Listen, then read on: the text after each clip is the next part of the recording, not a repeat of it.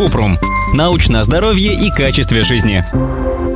Правда ли, что витамин В семнадцать помогает в профилактике рака? Кратко. Витамин В семнадцать на самом деле не витамин, а искусственная форма амигдалина, растительного вещества, которое содержится в некоторых орехах, растениях и семенах фруктов. Эта форма называется лаэтрил, и Американский институт питания не признает его в качестве витамина. Нет научных доказательств, что лаэтрил помогает при профилактике и лечении рака у людей. Пока он показал незначительный противораковый эффект только в исследованиях на животных.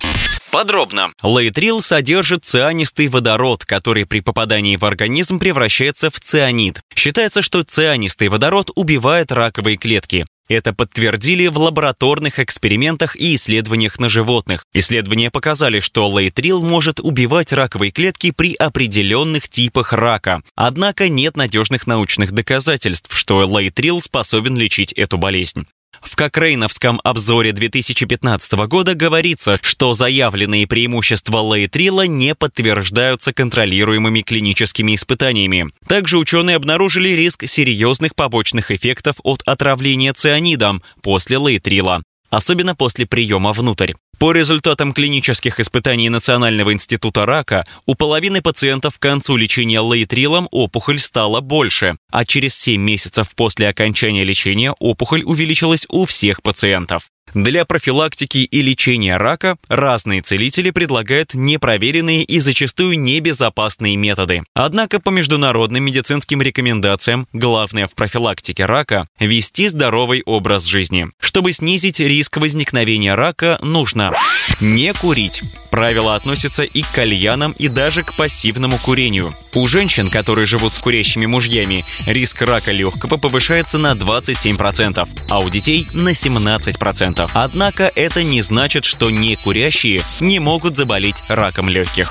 Поддерживать здоровый вес тела. С избыточным весом связаны около одиннадцать процентов случаев рака у женщин и около пять процентов у мужчин в США, а также три целых девять десятых процента случаев по всему миру. Среди них рак молочной железы, колоректальный рак, рак эндометрия, пищевода, почек и поджелудочной железы.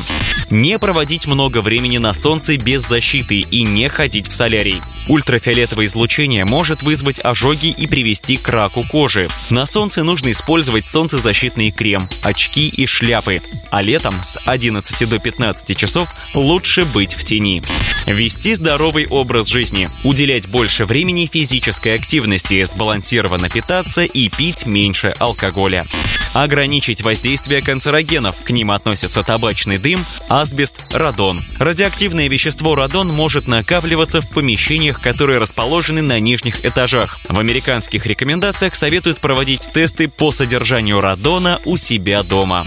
Защищаться от инфекций, которые связаны с развитием онкозаболеваний. Каждый пятый случай рака связан с инфекциями. Самые опасные из них – вирус папилломы человека, вирус гепатита Б и С. Чтобы защититься, нужно всегда использовать презервативы во время секса и внимательнее выбирать тату-салоны и стоматологические клиники.